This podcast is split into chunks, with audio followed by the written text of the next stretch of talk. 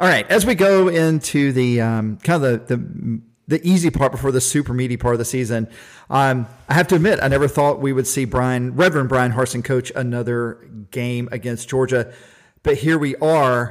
Um, you know, old Tony would have been freaked out over the play the past couple of weeks and realized that chaos over might still be a thing with Bryan Harsin sticking around because he gets a win on the road against Georgia.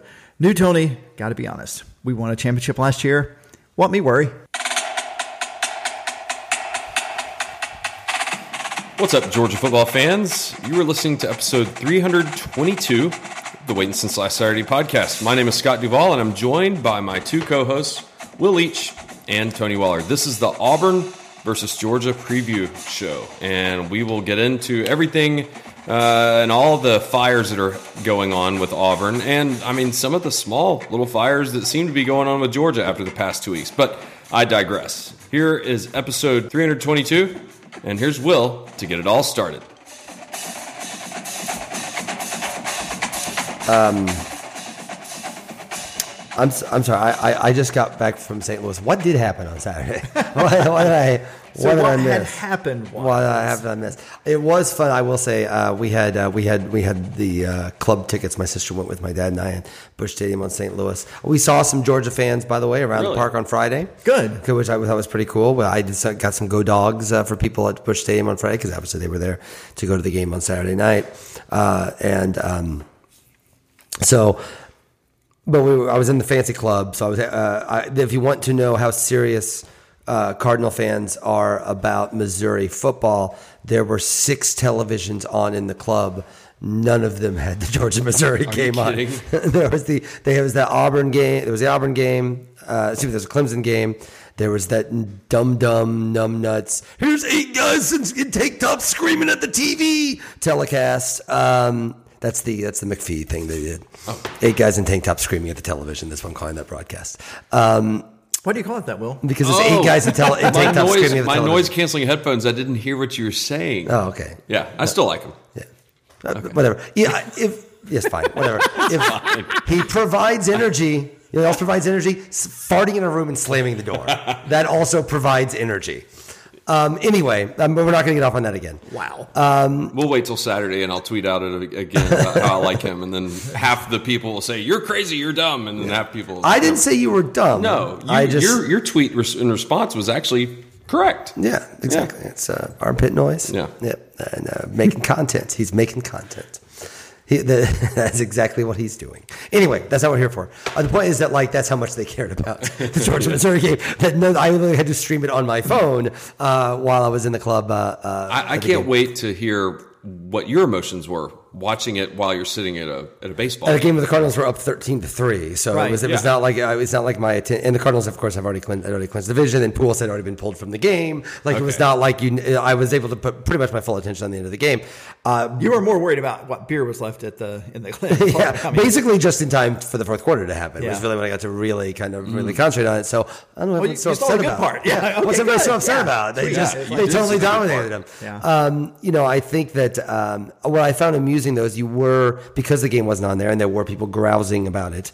Um, that that the game wasn't on. That there were people like Mizzou hats that were checking the game on their phone, and to a person, they were all like, they all had the exact same.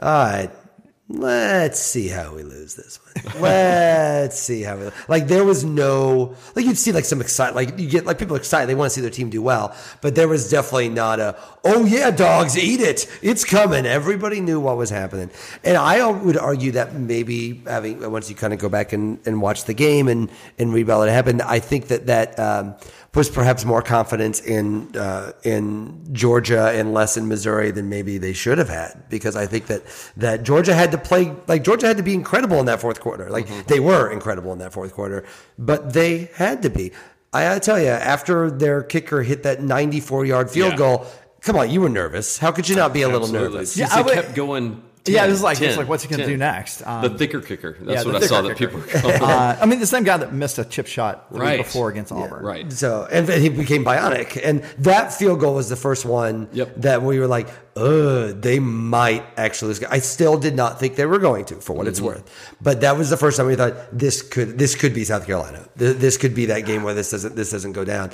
And but they played a basically a perfect fourth quarter. And uh, and and I'm, I'm, glad you brought up yeah. that South Carolina game because I was thinking, when's the last time Georgia has looked like they have fiddle farted around with a clearly inferior mm-hmm. team. And I kept coming back to the South Carolina yeah. game. And just, they lost a game, right? They never figured out a way to win it. They never figured out how to get out their own way. Um, I, you know, I, I'm sure we will over the rest of this podcast talk a little bit about some of the stuff, but it looked like Georgia like a team knew how to win and figured it out, right? Um, I, uh, you know, games are only four quarters it'd been five quarters. Georgia wins that game by twenty points. Yeah, I agree. Uh, I, and uh, you know, I, or but frankly, I think they. I, if the South Carolina game, they they won that game by ten points. Oh, I don't know. I think I, mean, a different boy. feel. Um, but I, you know, that, I definitely agree with that. But, but for the record, if the game were three quarters, they would have lost. They would, yes, yes, yes. No, I agree. so. I agree. I'm glad you, but I'm glad you brought that up. I mean, I think one of the things, um, I, I mentioned it Sunday, and I, I stand by this. All of the defensive 95% of the defensive stuff was just young players doing young player stuff, right? Whether that be the um, the Starks, um, the Starks uh, kind of blowing a coverage, or Stark, uh, um, wasn't Starks, um, um, um, um, Tykee Smith and whoever it was that let the the tight end slip through on the. It wasn't really a wheel route. It was just like he just. It was almost like a slip screen where they faked the pass to the flats, and both of them been on that. Oh, for the touchdown. Yeah. yeah. Um, I thought that ball was going to be overthrown by like a, an it, inch because he tipped it once. And, it oh. was not. Um, you know, probably the most disappointing thing was the Kelee Ringo pass interception, clearly a pass interception. Uh, I mean, pass interference where uh, where Georgetown stopped. Right, the the ball was thrown out of bounds. He just grabbed him. I mean, it's a surprising play from somebody that's an All American cornerback. Uh, but that was the kind of night it was. Um, I uh, offensively, I I suspect, and we'll talk about this when we talk about Auburn in a minute. I suspect we'll see less zone blocking and more big boy blocking. And the way I say, the reason I say that is you just go hat on hat and push people, um, because. I mean, did they? And you're you're more of a X's and O's than I am. Did they? Were they running like cover zero, cover one the entire game yes, with the did. full blitz? They did. They did. They brought. Um, you have to give Missouri credit. Missouri they had eight in the box at times. Yeah, Missouri decided that we're not going to stop Georgia if we let Stetson Bennett have plenty of time. Our best option is to disrupt the run lanes and make him throw the ball poorly. Um, I will tell you the most concerning thing is I I worry I worry if if teams have seen something in our offense that they feel like is exploitable to make Georgia's offense look stagnant um, uh, put uh, what uh, say uh, put put a hitch in its giddy up. Yep, put, put a hitch in it. That's exactly right. That's not to say that you know Todd Monken is a really really highly paid and smart offensive coordinator.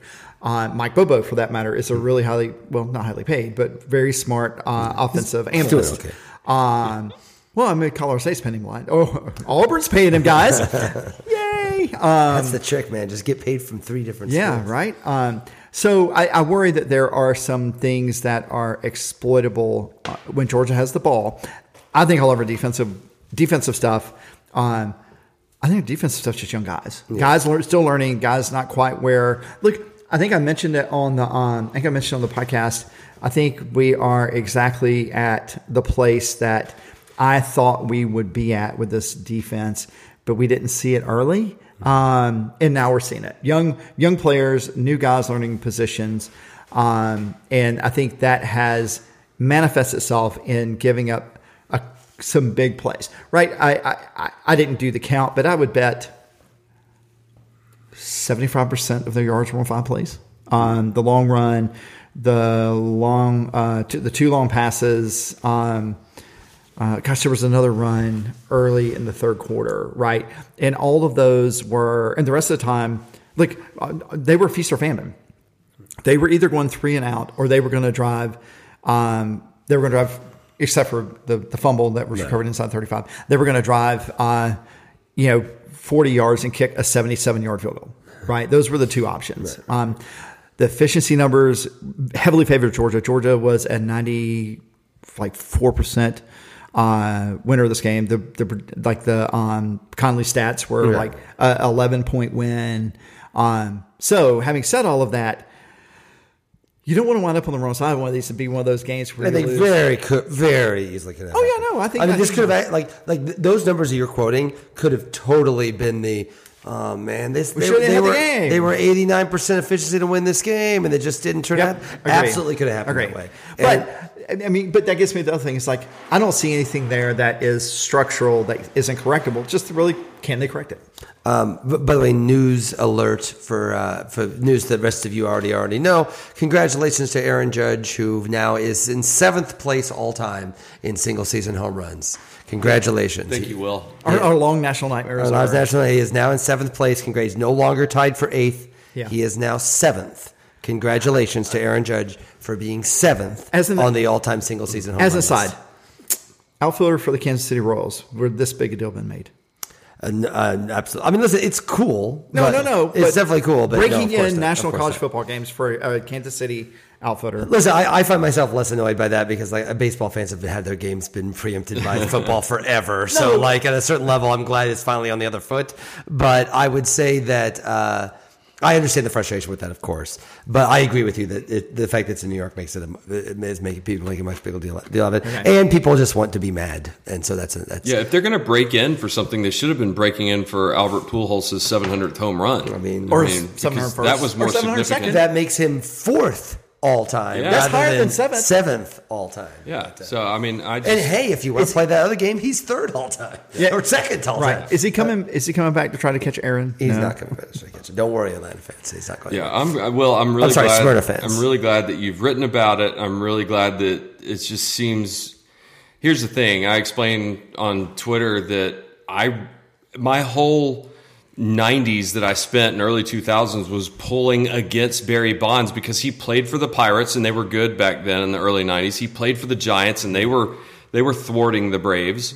I never ever rooted for Barry Bonds, and I was so disappointed when he broke Hank, Aaron's home run record, despite you know all the rumors, innuendo, whatever. And He literally never- has he's never failed a test. Been, yeah, it's He's never literally never failed a test. Oh, the And smooth then- and the cream? No, the cream and the clear. And I then- mean, don't be wrong. It's pretty obvious he's putting cow tranquilizers Sure. in like his brain. Sure. But like, But also, but, I have no proof that Aaron Judge doesn't take anything either, for what it's worth. but the like, thing is, is like.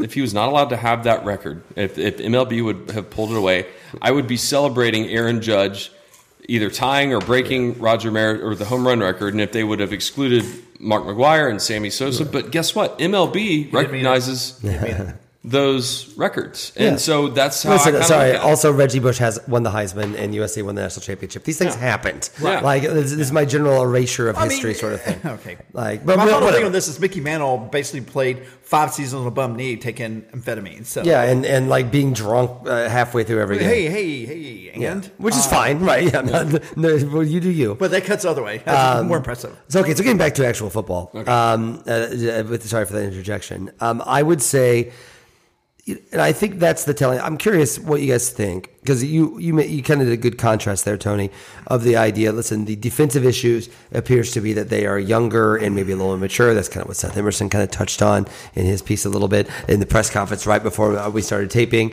Uh, they noted that they will not be doing pregame walkthroughs uh, uh, near the other the other sideline. I'm glad you brought that because that was maddening. but like at a certain level, like it feels. I don't know. I feel like like the the the, the walkthrough isn't the problem. It's getting in the fight that's a problem. Yeah. And post game, Like, yeah, dude, yeah. you won by four points on the road. Don't get- yeah, yeah. You should have beaten by at least 14. Yeah. Walk off. Yeah.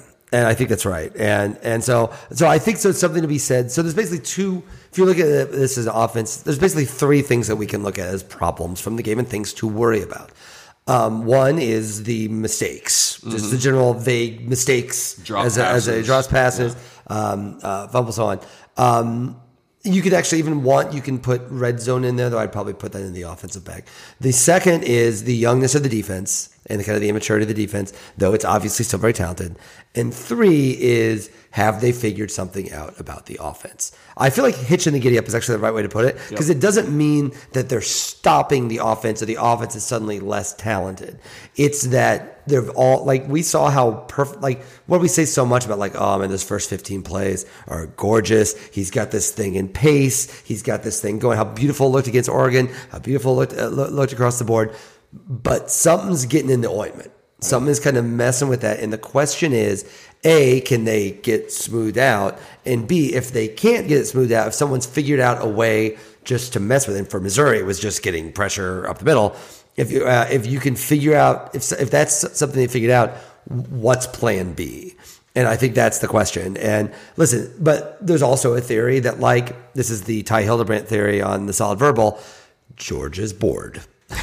that, that that I and I don't buy that because this is not last year's team, mm-hmm. and and the, certainly the defense does not look bored. The defense looks the opposite of bored. They look frantic. Could, could probably stand to be a little bit more bored. The offense. I, I'll put it this way: when you look at the two, uh, look look at the way it, it kind of stands right now, it feels like the defense. The problems are seem solvable by the way that these things generally get solved. People get older, they get more reps, they get a scare. It's not like the talent went away or like the schemes are messed up. Like it feels like the defense is young, figuring itself out, I think someone joked that like, wow, it turns out that, that when you lose six first round picks, the defense does not actually get just as good as it was before. It's still they're still reloading, the talent's still all there, but they gotta have reps, they gotta figure this stuff out. It feels like the defense will get better as the year goes along, which for the record is what we were saying even before this step back against uh, Kent State and, and Missouri. We were like, listen, the offense is doing so great that it's gonna buy time for the defense to figure it out. I think that's still true offense to me is the thing that's really different. The offense is that's what's changed in these last two games. That we were listen, we were a little concerned about the even against Oregon, we were a little bit concerned about the defense. The offense was the thing that was rolling. The offense was supposed to buy time for the defense to get there, and now the offense until the fourth quarter when it finally kind of got going again. The offense, it's not that like Stetson can't throw anymore. He's or he can't do anymore. With all the talent's gone, but something about the way that Monken had that offense going is getting mucked up somehow by the defense. I don't think it's like I don't think that, that, doesn't care or is bored. I think it is that something is the the smooth the the tempo and pattern of that offense has gotten disrupted. So the question is, can they get that back? And if they can't get it back, do they have another plan? I think it's I think it's two guys. I think that you look at the loss of James Cook and Zamir White because Kenny McIntosh and Kendall Milton were the three and the four, and Edwards was five last year. And now you didn't really bring in an all-world running back to replace uh, even just two guys. You know, you know, um, is it Robinson? I think is the freshman yeah, that's been running. He's fine, but you know, you're putting a lot. I mean, McIntosh is good, Milton's good, but they're not at the level that Zeus and uh, Cook were. I mean, Cook was so dynamic; it was almost like Tyson Browning times four back when Tyson Browning was uh, kind of the scat back and um, you know the guy that could get uh, the wheel routes out of the the backfield. But I think if, if you know just in my untrained eyes, I guess you could say, I would say that the loss of Zeus and Cook are being felt right now. You know, as you kind of get to the the second quarter of the season. Yeah, and not not just the loss of Zeus and Cook. It's it has more to do with what they add to your offense, right? Because they both Cook, especially, you talked about the dynamicism he had uh, as a, a, pass catcher. Um, the other part about it is that you could count on both of those guys.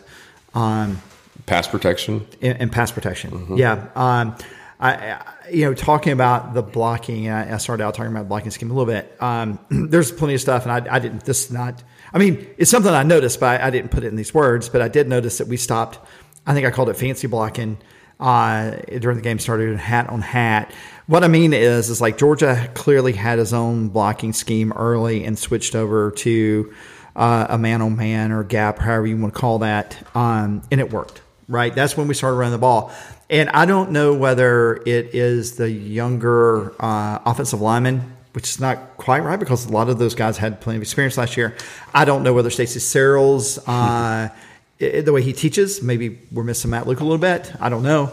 Uh, but it was clear that Georgia blocked, starting uh, with their last drive in the third quarter and all through the fourth quarter, blocked much better, particularly in on run plays. Um, the other thing is uh, they basically have uh, teams have basically decided, you know what, we don't think you're going to go deep on this. They've decided that, and they're not wrong. Uh, I don't know whether that that first long pass play or the, the interception against Kent State, whatever it was, but we we really didn't try to stretch the field, and part of that could have been like you know Stetson didn't have time, hmm. right? And Monken's no, like, yeah, they're going to bring eight guys. We yeah. probably shouldn't try to stretch the field. Um, the very good news is we've seen proof that that that the offense can be dynamic. It's the really the trick is figuring out what you have to do to be dynamic. Um, segueing into Auburn, um, it is. Uh, they are going to be playing a, a little bit of a defensive uh, front alignment. Uh, they're switching to a four-two-five and going to nickel in their base. Um, they're one of their starting defensive linemen, uh, Iku Latoa, um, is out with an injury, uh, which means they're going to to only have really one guy uh, as an edge rusher uh, and, and put somebody at nickel. I don't I don't know that that means a whole lot other than uh, you might have someone who is lined up a little further off the line quicker, but also a, a smaller body that's going to be rushing the quarterback. If, um, gosh, I don't even know who the off- defensive coordinator is over at Auburn anymore. Uh, he, he brought in all these these Boise State guys. um, uh, non Just say Derek Mason. Yeah, it's not Derek Mason. Derek Mason's uh, probably about to win a Big Twelve title out at Oklahoma State. Um, but um, unless that's the wide receiver. It might be the wide receiver. It's impossible to tell. Um, so, you know, I think that, I don't know if that changes anything for what Monken wants to do. I'm afraid to say a first name anymore. Uh, what Monken wants to do. Uh, but it does, in my mind, uh, open up some possibilities because you have, uh, anytime you switch up your offensive, I'm sorry, your defensive scheme mid-season, there are potentially some growing pains there, especially when you take beef off the line and Georgia showed that uh, when they go hat on hat on the blocking scheme, they're able to move people. Um, and Auburn has already shown that they're not, not great at run blocking. So they're also not great at holding a 21 or a 17 nothing lead. Yeah, I think the best thing for Georgia to happen is start to go down 15 points to them, right? I mean, they've, they've dropped two 17 point leads. Um, I mean, listen, if Auburn would have won last week, they have, they've only got that one loss to, Pitt, to an undefeated right. Penn State. Right. I yeah, mean, I mean, I mean they, there's been this presumption that Harsin's been fired ever since that game, but if they hadn't blown that lead, they would be still undefeated since that game. Yeah, I think it was AJ McCarron on, on a podcast or radio saying that he had heard from inside sources that Harsin was told that he's done already, but he's just going to have to finish out the season. yeah, okay. I think, right. and and hey, for, so everybody come to Auburn. What a fun job! For, for what it's worth, AJ McCarron and Jake Fromm were trying out for the Giants quarterback position today. Huh. Because, the Giants uh, or the, Miami? The New York Football Giants. Well, Jake Fromm's already started games there. Yeah, so Daniel Jones and uh, Tyrod Taylor are injured, and they've got to go to London. So they were holding tryouts today to see which quarterback would be joining. Free trip to London. London. Free trip to London. Um, yeah, but I think that's the thing is it's just weird. Like, I just, I, what a crazy job, Auburn. Like, they don't even wait for you to lose. Yeah, uh, to, to want to get you out of there, which is really kind of wild. Speaking of waiting to lose, Paul Chryst yeah, um, yeah. We're, we're, gonna have we're gonna we're gonna have our Illinois moment. Don't worry. We we don't need to get ahead of ourselves. He got birded. Um, but uh, uh, yeah, I think, and I'm curious. Uh, you know, when it comes to this game, I mean, if you watch the Missouri Auburn game, these teams are not in Auburn and Missouri are not inherently dramatically different, right? Sure. Like like like you can argue with the quarterback here, but like the way that game went. Listen, if Missouri can do that to Georgia. Auburn can do that to Georgia. I don't think Auburn is going to do that to Georgia, but I don't think Missouri is going to do that to Georgia. The point is, is that like Georgia clearly was in a situation where they were not like if the changes that you need to see after the performance they had against Missouri, one would think that you'd have a perfect scenario. Auburn and Vanderbilt would be the perfect two games to be able to have next to be able to deal with that. Who would play after after Auburn? Vanderbilt. Yeah, that's what I'm saying. But of course, you also said before last week, boy, you know, they didn't look great against Kent State. So fortunately, they've got Missouri, mm-hmm. Auburn, and Vanderbilt coming up, but we see what just happened with Missouri. The question that I think, listen, we spent I, I feel like every single time that Georgia doesn't even so much as has, ever so much has an incomplete pass, there's a little part of me that feels responsible by us doing the whole. Let's just face it, guys. Let's just face it, guys. Come on, like we can pretend there's something to be worried about, but come on, these games are impossible to even preview. So I, you know, I, I, I mean, there's stuff to be worried about now. Yeah, there's definitely something to be worried about now. But I mean, I think that like now you start asking questions about this. Like clearly, like they're not as good as last year's team. That that is now settled. but at a certain level, you start asking, okay, so is there something wrong? And if so, it can it be fixed? And can it be fixed? And I think these are the games where you start seeing. I think Georgia's going to win both of these games. The question is, is how they win both of these games.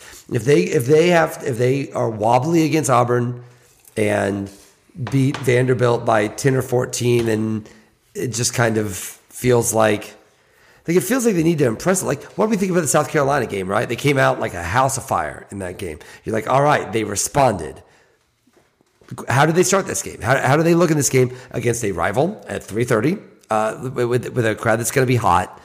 You'd like to see, like, if, if they're going to get corrected and or at least get it, if not entirely corrected, start listen, November's tough, man. November's a tough schedule, and it's a tougher schedule when you just barely beat Missouri. The schedule starts looking like if you could just barely beat Missouri, what is a gimme anymore? And I think Georgia should, will be, and should be pretty well favored in all of these games. But they will, they were, and should have been very favored in Missouri, and they almost lost that game. The question is how they respond. If if they wobble against Auburn I think that's something else we're learning about this team. We're learning more stuff about them each week ever since those first two games. And I would argue this is a week where you might learn more about them than you have any other week leading up to this point. Because that, like, you can like be like, you know, it's Kent State. You can't really get to, like, they got a good coach. They came out ready to play. Georgia's got stuff they need to work on. You can't, like, Georgia almost lost this game. Yeah. like Georgia seriously almost lost that game. If that doesn't work as a wake up call, then I think you do have a problem. Yeah, yeah, and I thought Kirby handled it well in game. I mean, every time the, the camera panned, panned to him, he was not having a rage stroke he circa 2016. Right, right. Um, you know, in fact, I think I, I texted surprised. that to y'all. Yeah, no, he didn't. He didn't look surprised, and which says something, right? I yeah. thought I thought yeah. that his comments at the end of the game were very measured, and you know, maybe it's it's a little bit different. You know, it's a little, you know, really. I mean, as much as Saban will go off the fly off the handle at the press, you don't really see him fly off the handle that much at the players, and perhaps some of that, you know, conditioning just is just ingrained in Kirby. And I thought I, I got to hand it to him because whereas everybody else is freaking out, you know, the people I'm watching it with, you know, Twitter, he was very measured, and I think that that helped calm the team down, and he, that's why they were successful. He even talked about that. He talked about the idea like these guys are super young.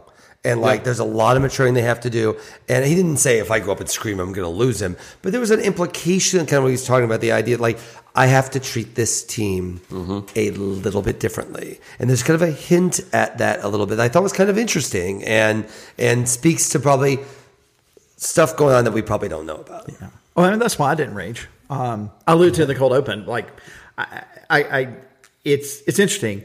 I. Uh, I was concerned about the game. Um, I think probably the long field goals when I thought, hey, we might lose this game yeah. or could lose this game. Not going to, could lose this game. But I also spent a lot of time uh, between the start of halftime when I um, when cursed some people. It was, it was probably we, were we were we were done having social time and time to have football time, um, and the start of the fourth quarter when I was like, "Eh, we won championship last year. Okay, yeah. that's fine championship last year. Yeah. Um, but the reality is, it's like, I mean, maybe this points to why what you what you're talking about. There's something going on. There's different teams. Like, you know, they've already had a team meeting. You know, they we had to talk about some stuff. Frankly, beefing with Missouri players in the end zone pregame is not a good look. Uh, it's a worse look beefing with them after the game um, there is probably a level of maturity that is is lacking with the team. And whether that's maturity because the leadership's different, maturity because the team's different, uh, like maturity because some of the team leaders are less vocal. I, I don't know. I mean, it's it's harder to say, uh, but that also gets back to the fixable stuff, and because we've seen we've seen teams look immature, and not just Georgia teams, like um, you know Alabama. What year was it? Uh, Alabama was it 12? 12 Alabama. They they looked you know they kind of looked rough. They had some close games, and then I mean, remember the game the year that Georgia beat Auburn in the SEC championship game. Oh yeah, in that, eighteen. Auburn yeah. had that. Uh, Alabama completely melted down in that yeah, game against yeah, Auburn. They melted down. That's right. Yeah. And they they came they came close to losing Mississippi that year. Um, look, I'm going to go ahead and say this just so we're all clear about it. There's altogether a possibility where Georgia loses a game, it still plays in the SEC championship and wins and goes to national. Alabama has done it multiple times, right?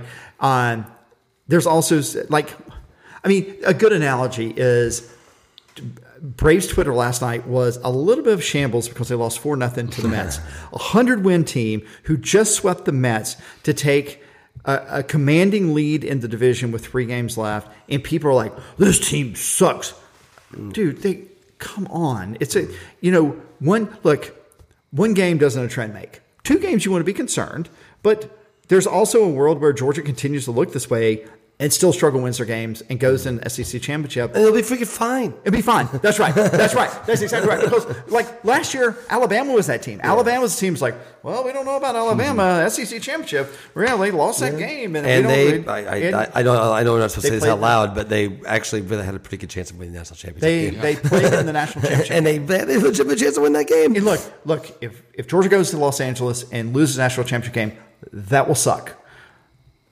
But it's still found money. I agree, and, and I think that like, listen, again, we have to take our own measure of responsibility for this because it was just a couple weeks that we're like, yeah, how? Uh, again, we were previewing a South Carolina game that was not closed, and we were correct. Yeah, so at, at, a certain level, but I do think that you know what the overarching point of that conversation was, and I think st- there's one that I think still holds, which is the storyline is more Georgia against itself or Georgia against its expectations than it is Georgia against South Carolina or Georgia against Missouri or even Georgia against Auburn. And I think that's now that there are teams that it won't be like that. I don't think Tennessee's going to be like that. I don't think Kentucky's going to be like that. I don't think Mississippi State's going to be like that. And certainly if they get the SEC championship game, then that, it won't be like that. But I think for teams that they have this much like no one like Missouri played tough and they played hard and they were that game was a lot closer and was scarier than anyone could have thought. There is no one that looked at that game, even if you watched it and thought, "Wow, Missouri is so much better than Georgia. They're just so much more talented with Georgia." Wow, Georgia and that's all lucky. there is to it. Yeah, like that's not what like that. That to me speaks to what really is the thing we're talking about, which is it's Georgia against itself. Yeah. It's Georgia against not just Georgia against itself, but Georgia against what happened last year, last year's team, the expectations, their expectations, their recruiting level against their experience. All of those things, unless I think that's what the coaching staff is dealing with on a regular basis. And I think that's what they have to figure out. But the idea that like no one watched that. Missouri fans certainly weren't watching that thing being like, at last we've ascended to or the level of talent that we've known we've had all along. That game was close not because Missouri was so awesome, though they played very well and took advantage of opportunities and were had an aggressive game plan. They no one watched that game and thought, oh, Missouri is so much more talented than Georgia. Uh, this is this is reality asserting itself. That's what this is about, and that's why I think it's okay to have these conversations that are less about what Missouri did against Georgia than it is how Georgia, the team that obviously has more talent, how they play and how they how they kind of mature as the season goes along. I think it might have had something to do with the tweet that Chase Daniels uh, sent out saying he'd buy everybody's bar tab for two at, hours at Harpo's. Yeah.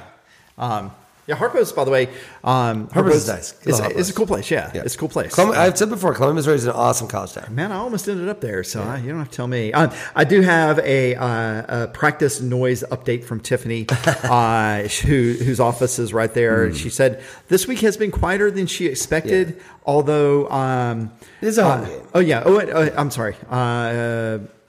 Uh, Pop uh, Dumas Johnson is the new uh, Richard LeCounte. Hmm. Uh, take that for what it's worth. Yes. Um, but so, but yeah. So any any any Auburn things that we need to. Well, like, I mean, look, I, I, you know I talked about the defense. Is there a universe where, where Georgia destroys them and Harsin gets fired next week? Yes, Saturday, uh, Sunday, Saturday night yeah. after the game. Um, Yeah, no, they're they're changing their defense up. Uh, Jeff Schmedding is their defensive coordinator, by the way. Schmedding? Yeah. Uh, Zach Schmedding ball. Zach Calzada. I'm sorry. Uh, well, I'm, I've kind of bur- bur- uh, ridden the lead there. Uh, Latoa is not. Uh, Leota is not the only one that's having surgery. Zach Calzada is having surgery. He is out. Uh, Robbie Ashford, who I think owns a chain of Honda dealerships in North Carolina. Uh, Robbie Ashford Honda, stop by Morehead City and see them. Uh, I think he is he's going to play quarterback. Um, I, I think they have demoted TJ Finley to 15. Um, so I, I, it's the team in disarray. Uh, and they really are. I mean, they they they snuck up and and have won two games in a row that they really had no business winning. Uh, Well, they did, they've not won. The- They could have played in LSU. They they lost to LSU. Oh, I'm sorry. I take that back. Yeah, yeah. I'm sorry. They were- but they had a chance up- to win a game they They probably snuck up and won Yeah. a Missouri game, and then Correct. lost lost a game they had no business losing. I take that back. Do you think had they lost that Missouri game that we'd be playing at three thirty? If Georgia lost No, Missouri, if- no. If Auburn had, because then they set the time that Monday afterwards. no, they they said the the this game set after. Um, oh yeah. oh yeah. There's no way Georgia plays Auburn. At, well, I don't know. Yes, I think they would have. They would have because uh, this is CBS's uh, doubleheader at 3.30, Okay. 8 o'clock, and they wanted to highlight teams one and two. You, you the made that nation. you made that prediction that they want to have the number one and number two team. We, Well, it's when- just and they are. They are. well, I mean, look, everybody's freaked out about. Well, no, everybody's freaked out. But if you're freaked out, Georgia's only two points behind Alabama. Right. Right. They didn't fall as far as I thought. I mean, they got more first place votes than Alabama. they got more first place votes. I thought they would fall further. I thought they would have much fewer first place votes. On which, guys, I know you know this, but rankings only matter in the college football playoff the Sunday after SEC championship. Okay. It is, I mean, a, it is a bizarre sort of psychology, though, when you think about it. The re- they had more num- number one votes, but were finished second, which means a lot of people put them fourth. Third, third or fourth, yeah. There were, yeah, yeah. There's there's some is- places. Poll Tracker has. There were like five voters that put him fourth, seven that put him third. Yeah. Um, I, I can't argue with that. I mean, whatever, whatever. I think you can argue whatever. with that. Uh, fourth, fourth is a little bit. Although, If you uh, wanna that means put you're putting Clemson, that means you're putting Clemson ahead of them, right? Yeah. Um, yeah, I just, yeah, I don't see it either. I agree. Um, y- you know, I it would take it would take Auburn pulling all the right levers the way Missouri did um, when they're on defense uh, for for four quarters, not just three, uh, for this game to be something uh, that we we would be super nervous about. I'm not saying that can't happen. And in fact, I, I'm I'm probably tempering my expectation on on on the the gap in the score based until I see more, right? But um, yeah, I look. I don't. I don't see us. I don't see us beating them bad enough to for Harsin to get fired, but we could. Yeah, I don't know. Be like the ghost of Grayson Lambert getting Oh. a coach fired. Mm-hmm. You will never, never not get me happy to hear talk about Grayson Lambert getting Steve Spurrier fired. Love it so much. Good for him. Something put on his resume forever.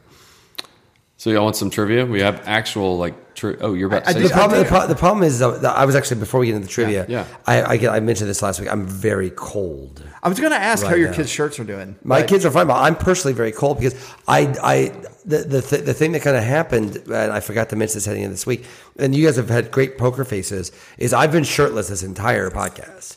I have not been wearing anything. I thought you were wearing a hair is, sweater. is, is to your credit that you guys have been able to continue this Socratic debate about Georgia Auburn football uh, while uh, looking at my nipples, which is uh, an impressive thing to be able to pull off. So, is there any way? Because in retrospect, it is getting It is know, getting chillier. It is getting a little chilly. Yeah. I thought you were serious. I wasn't catching your drift. I had opened a window and I thought you literally. never mind. I, I'm cold. That's why I asked you not to open the window. Well, Scott, why don't you tell them how uh, recently benched Michigan State quarterback Chad Kelly can help us out? well, uh, Chase is, is Chase uh, Kelly, not Chad Kelly. As an actual person. I mean, Chase Kelly is also an actual person. But, uh, We don't know that. I guess that's a, that could be. Is, is he like an AI generated uh, character that you have uh, put together? bot. He's Yeah. T-shirt bot. Chase Kelly is uh, is a genius. He he texted me on Friday. He was like, Scott, do you have any photos of you or your boys in a navy shirt? And I was like, Yeah, yeah, I can find that. I you know type uh, literally Google AI. I can type in navy. So anyway, I sent him a shirt of uh, of Jack from Spring Break. and it was a it's a really artistic shot. So anyway, it was he was wearing a champion shirt, and he was like, "We've got some new hoodies, some Braves hoodies that I've got to talk about." So anyway, here's the photo on Seven Six Apparel. Oh my god, I thought you meant like a Navy, the the like, Like the you know the midshipman. No, no, no, no, navy color. okay, so that looks really good too. that if you I saw that actually on, on yours and their Instagram. If you go so- to Seven Six Apparel on Instagram and it's at Seven Six Apparel, you'll see my son, my oldest son Jack, wearing basically the exact replica of the Georgia Chop hoodie that they're selling in navy um, over for the Atlanta collection. See, and that's how it's done. If you can switch between golf to Athens to Atlanta, and they have these collections of, of shirts, and they have some new ones because the Braves are in the playoffs. You got the Choptober, and of course Jennifer, uh, my wife, wants the Dan's Bay shirt BAE instead of Dansby. But um, you know they they've replenished their supply with uh, some new uh, wearables uh, from short sleeves to now that it is getting to sweater weather. But they've got some hoodies, and then of course they've got some new Georgia apparel. They've got a really cool Athens Quarterback Club crew neck. Um, with a vintage looking bulldog, and then instead of the SEC, uh, they call it their Sic 'em shirt. It's called, it's just, instead of the SEC logo, it's just SIC. Yeah, I get it. Sick. I get it. Um, but they, I mean, they That can sounds like it would keep me warm. the other thing that would keep you warm, especially since it's going to be about 75 degrees to 80 degrees on Saturday, if you ordered the uh, James Brown Junkyard Dog Thing t shirt that they've just got going. Uh, it's when James Brown performed at uh, Sanford Stadium. uh, go to the 76 T H E S C V E N S I X dot com. If you uh, if you get done ordering, go enter code WSLS for free shipping. Yeah, that's what you do. That's what you do. You'll save simple. money. Is it trivia time now? It is Keep well trivia warm, Doc. I mean, it's really, really going to be distracting. Can Because I talk about the Atlanta for a second? Yeah. By the way, dude, the four and one. I, I talked about on the Sunday podcast. It's amazing, right? I know that like thirty got Rank got, Illinois, you cowards. got votes this week. First time Receiving votes. uh, receiving votes. I have a uh, uh, in my office. I think I've, sh- I've taken a picture of the shows before. I have a uh, that I've, I got an Etsy Oh, I see your thing now. of We're talking about magnets. Illinois. Yeah, Yeah. yeah. Wing. Um, the uh, I in my office I have a magnetic board uh, with all uh, FBS teams. And uh, and you can rank them all top twenty five, and we've been updating ever since. Ever since then, Illinois has never once since I've gotten that board in 2016 Moved off the has ever even got to be able to got, got votes before. Uh, Kansas, of course, ended the streak this week of longest without being ranked. Illinois now is the next, now has the longest streak. Win over Iowa this week, I think, is a very real possibility. Maybe not. They might be a little. They're 36th right now. How much revisionist history are you having about that Indiana, Indiana game? There's a lot of frustration about, it, but like everyone's too happy right now. Okay. And also, one of the advantages of, I guess, one of the advantages of losing to Indiana, uh, if you're going to lose to someone, is it's uh, it's not a team you're going to lose a tiebreaker to if you're going for the Big Ten West, which is absolutely on the table right now for Yeah. Illinois. Yeah. Absolutely on the table for Illinois right now. And because you lost to Indiana, but that means everybody else on in the West is playing someone that's not Indiana and is therefore better than Indiana and probably going to lose to them. So like it's, it's actually like it- true that hurts because if they'd be Indiana, they had a game up on everybody. But nevertheless, uh, it so is. I've got a question before you, Tony. If Indiana runs the table, Indiana or Illinois? I'm sorry, if Illinois runs the table Hmm. and beats whoever they play in the Big Ten championship game, how good of a shot would they have for the Uh, college in. football playoff? There, there's no. I don't see how they wouldn't be. They would have beaten Ohio State. They would have won. Yeah, all, they no, won all the way through. Yeah. Yeah, They, I- I- I'm they'd be not- eleven and one. Big Ten champion. I'm not They'd be the Big they're Ten in, champion. but they are absolutely four or five. Yeah. I don't see how they're not in. Who's going to get in above them? Maybe if Oklahoma State goes undefeated, someone in the Big 12 goes undefeated, an undefeated Kansas gets in above them, undefeated Oklahoma State gets ahead of them, maybe But, but those two things can't happen. Yeah, They right, would play right, in right. I'm not saying whoever, if someone is Yeah. undefeated and then, or if the USC is undefeated. But if like there's not an- Undefeated Clemson. like yeah, undefeated Clemson. I'm, I'm kind of accounting for uh, Yeah. I'm accounting for three SEC teams, and then who would be next? I mean, two, Two SEC, SEC teams, teams, and, Clemson, and, and a Clemson, and- yeah. and then Oh, wow. you need an undefeated USC or an undefeated Pac- Pac-12 team. I don't see it Do like they have the chops to do that though? no, absolutely No? not. Okay. But um, but I love the idea Yeah. uh, of it happening. I didn't even think about that because I, I, I, Sunday, I was like, oh, Illinois is going bowling. Um, and They're they're showing up. They're They're- not- I saw someone. New uh, Six, maybe. Um, what's his name? Uh, Schle- Sch- Schleworth, uh, Schlabach? Mark Schle- Schlabach, excuse me, had um, had them in the Music City Bowl. yeah. Yeah, That's against not far. Mississippi or, or Duke State. or Duke's Duke Mississippi Bowl. So and the Duke mayonnaise bowl. Uh, so Pinstripe Bowl would be fine, by the way, too. I would enjoy that. oh, that's a catty corner field. Um, you know what? Maybe Illinois will hit the 62nd home run. For what um, it's worth, for what it's worth, like I think you can make it. Like look at the rest of the Big Ten West, man. Yeah. like th- it's open for. Oh no them. no no! Oh, I said when I said they're making a playoff, Yeah. I didn't even think about them making the Big Ten championship game, but they totally can make the Big Ten championship They're- game at seven and five. I think you can make an argument that like the favorites are them, Minnesota, Minnesota still? and then if Iowa beats Illinois this week, I think Iowa's probably the Iowa, favorite. But I mean, they're abs- they're certainly playing better than anyone else in the Big Ten West is right now. It's like they freaking smoked Wisconsin. Like that game was never close. they're playing what, but they playing what Bret wanted to bring to Arkansas, right? Yeah. Strong run game, great defense, just enough quarterback play not to Efficient. Pra- uh, DeVito's been good. He's Yeah. not been great. He's been He's been fine. fine. He's been fine, which is all that you need. So I have to say, Illinois. Like, yes, the Indiana game is frustrating, but there's so much goodness going on. I'm Yep. not gonna. I'm not. I'm not here to talk. Uh, in the words of the uh, fo- third all-time home run hitter, I'm not here to talk about the past. Wow. I think it's fourth, actually. All right. Um, trivia. Trivia time. So active FBS win streaks. Okay, Who has the number one spot with 11 in a row?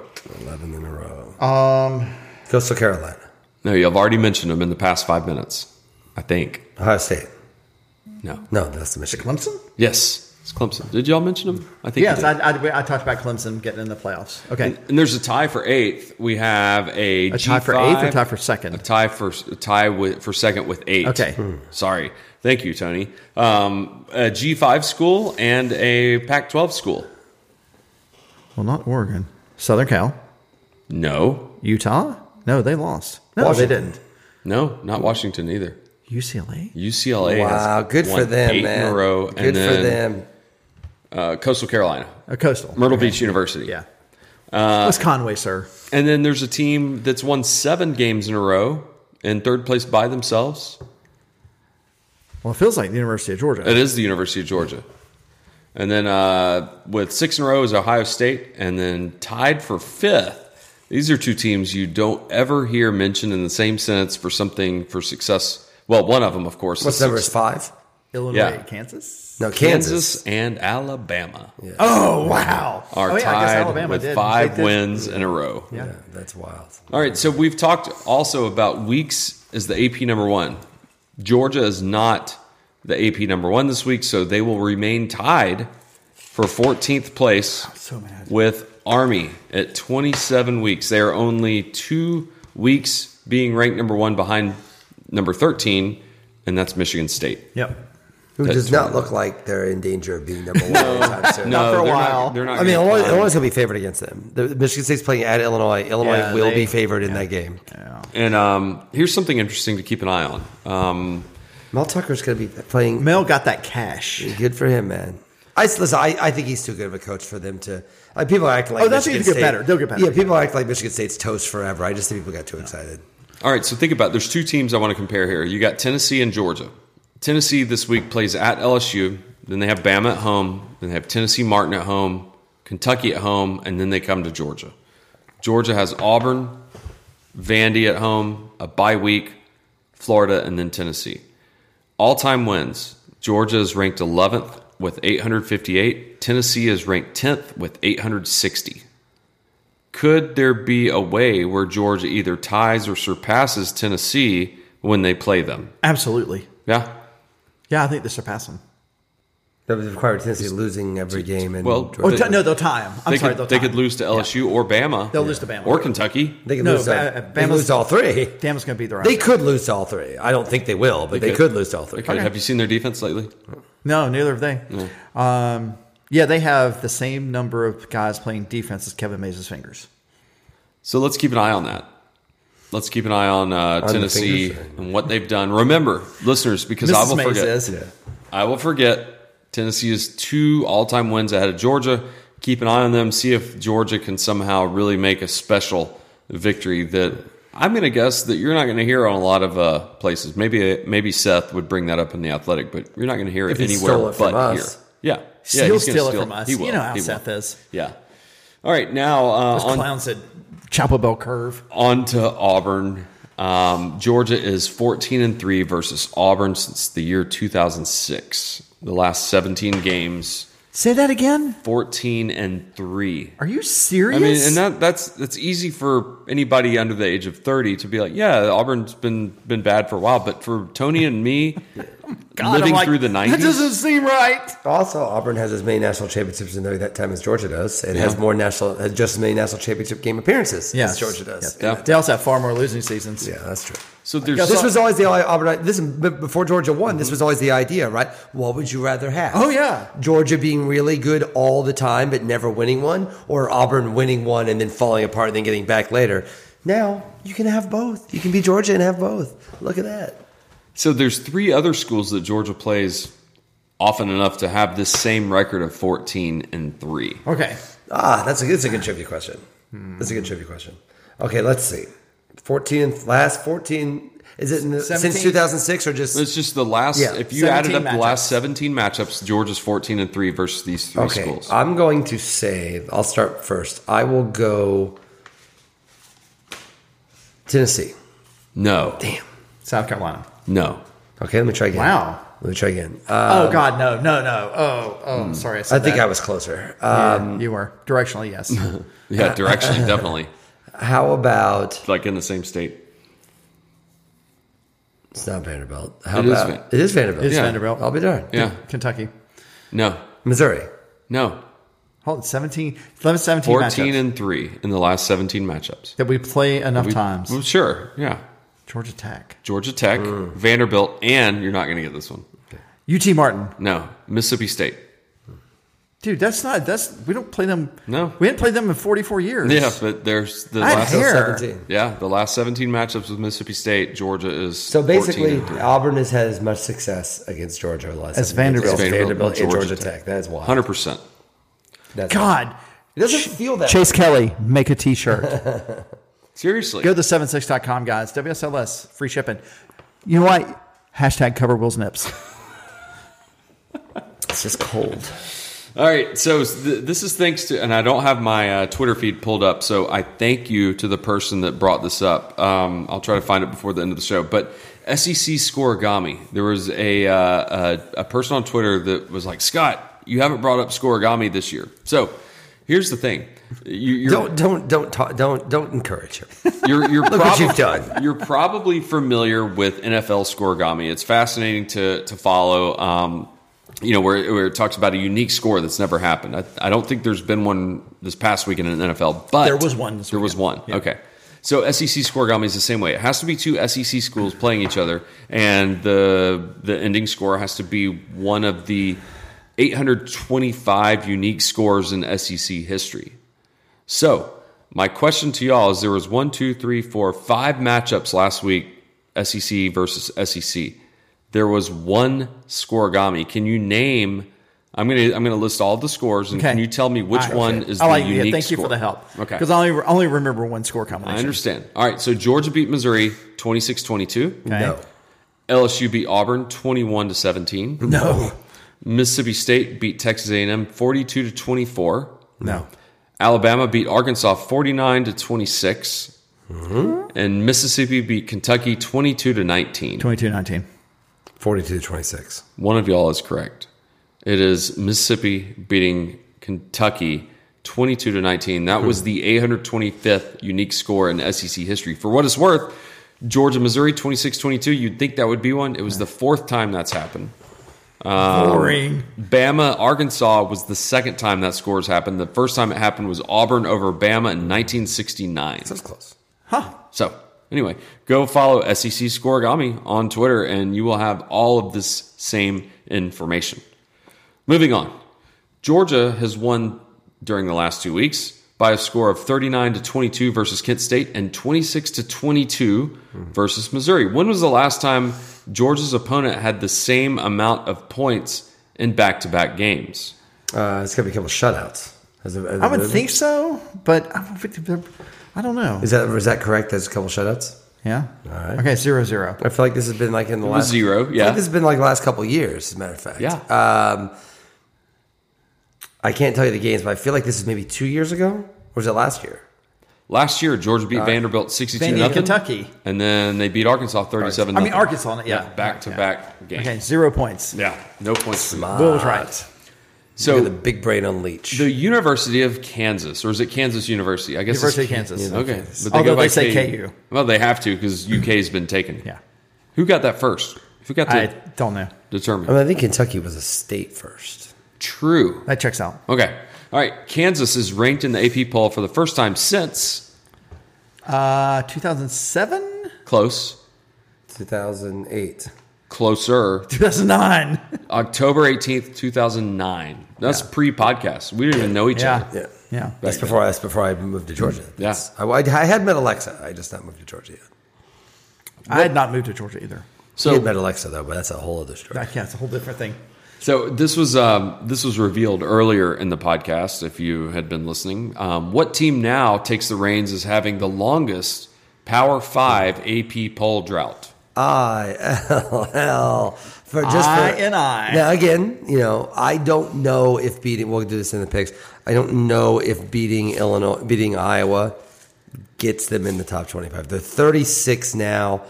I got to think the general vibe that everybody hates Iowa right now. I think people think Iowa's worse than they actually are. Right, right. Um, are probably doesn't get them in. After that, they play Minnesota. I think if they win both those games, they're in. But if they win both those games, they're going to the Big Ten championship game. Yeah, I feel, I feel like I feel like they're on the path. so uh, at, at that point, Can you tell me the date the last time they were in the poll? can't tell you the date, but I know what they were doing. They were. It was Zook's last year. Okay. What year was that? I think it was oh, I think it was ten. It was 09. It was 09 or ten. Close. It was the year they started six and zero, and then they lost six. Well, And that would make sense because the last time they were they were in the poll was October sixteenth, twenty eleven. yeah, it's okay. So that was Zook's last year. They started 11. early. That was Zook's last year. They started six and 0 and they were, and it was amazing. And here, finally, the Zook stuff is clicking, and it's all happening. And they literally lost their next six games. And so, uh, close. and they did get, and they played in the Kraft Fight Hunger Bowl. Oh. against In San Francisco. in, in San Francisco, in, in AT and T Park, or Which against the sidelines are on the same side.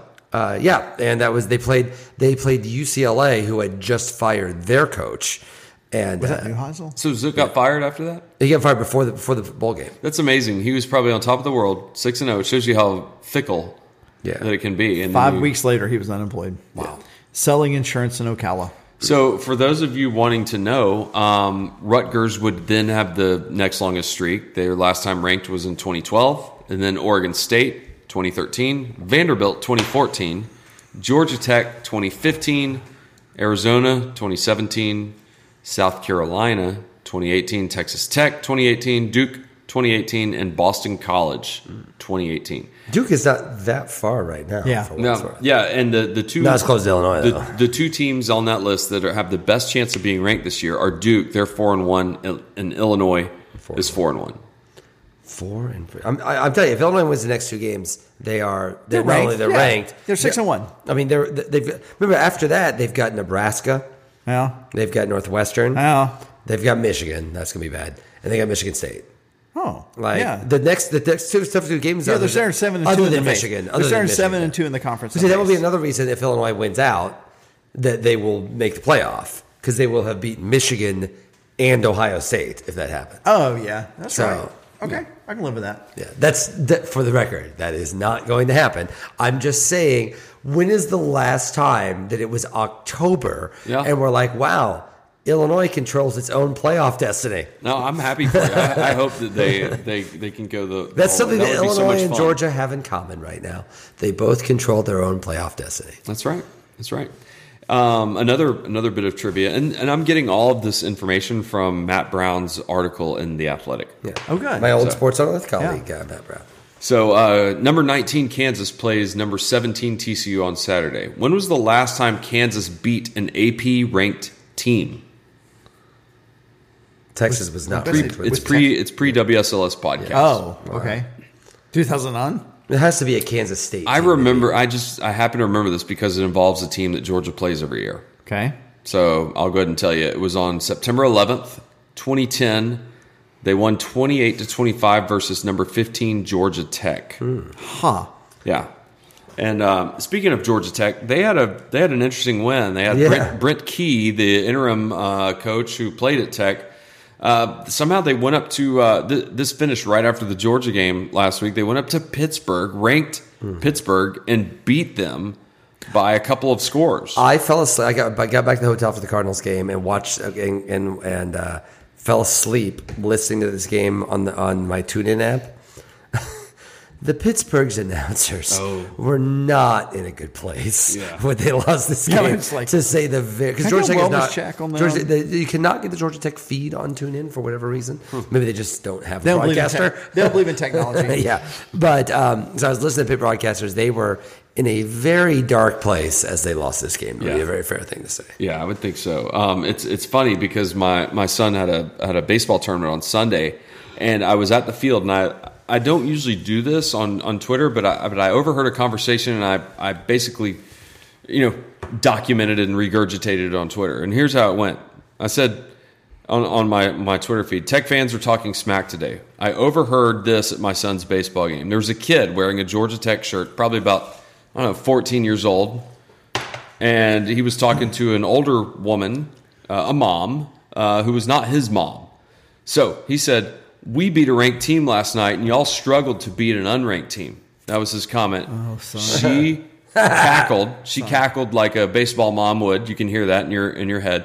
And she then says, "Oh, bless your little heart." and I just thought that was just so funny to see this this kid saying, "We beat a ranked team, and y'all struggled to beat an unranked team." So Tech is uh, is back on the on the on on point of, of talking uh, talking smack. So I'm I'm here for that because that's one thing we talked about a couple weeks ago. Maybe it was in our preview.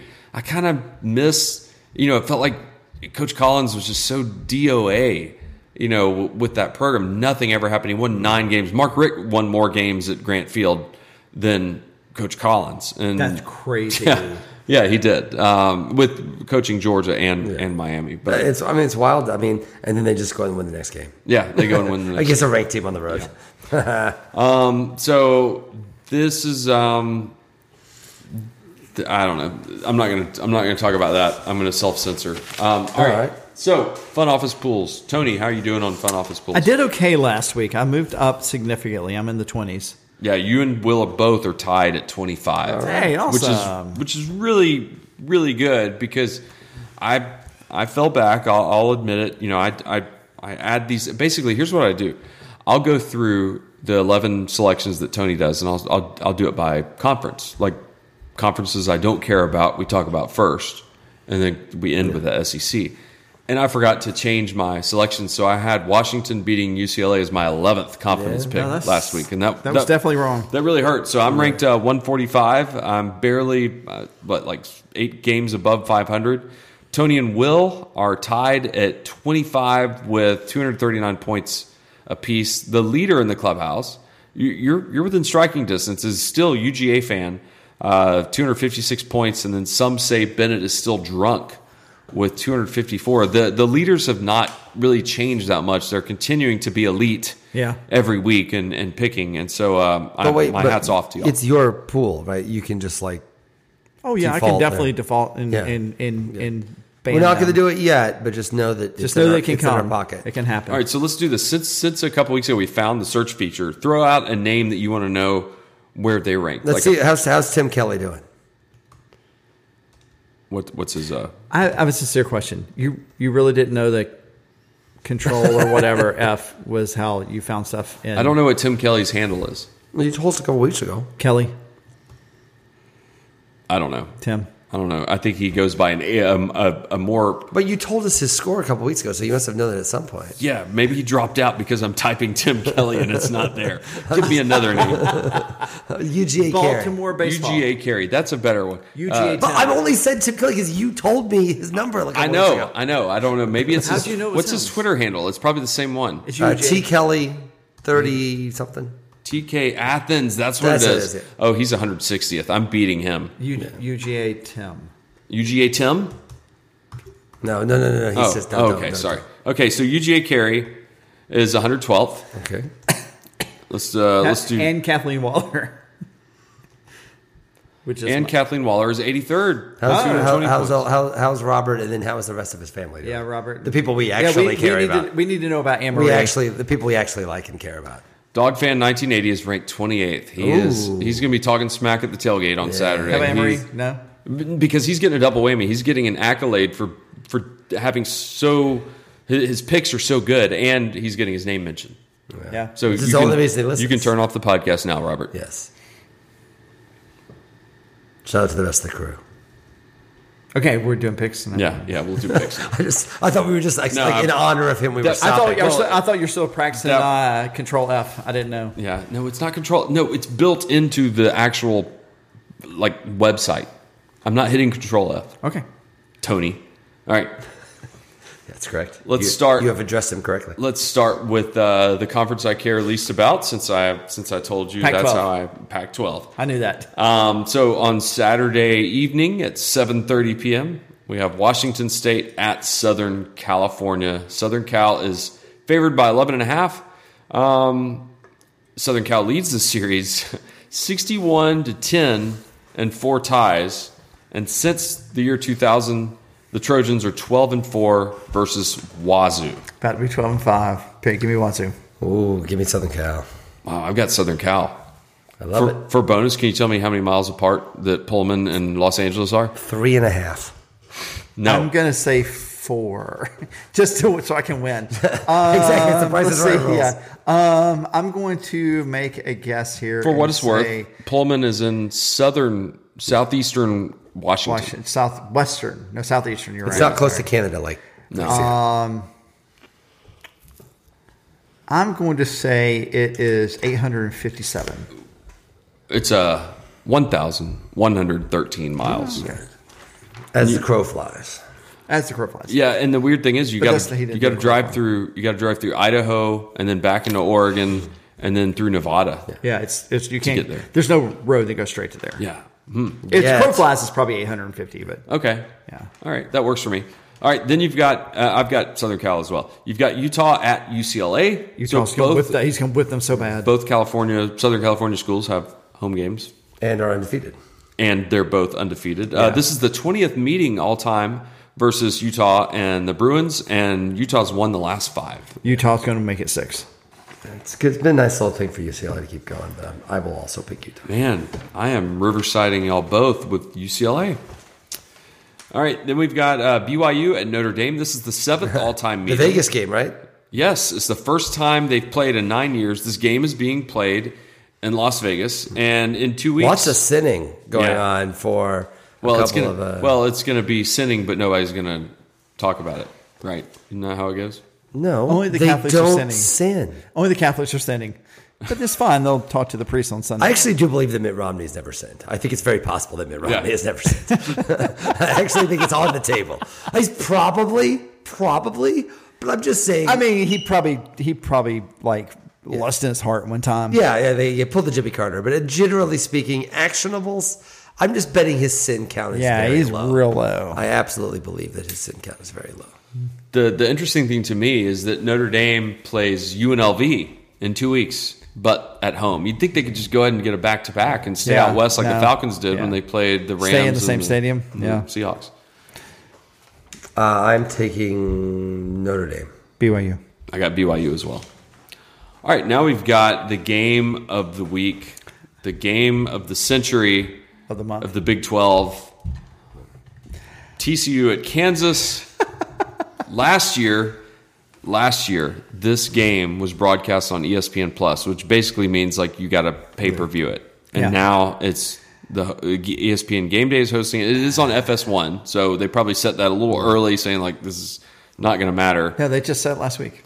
Okay, They, well they, it's they do game day every every Sunday. FS1. No, FS1 he means is- he means picking the FS1. yeah. Oh, the fact it's not on Fox or Big Noon Kickoff or something like that. But TCU is 25 9 and 4 versus Kansas, and TCU is 9 and 1 in the last 10 matchups.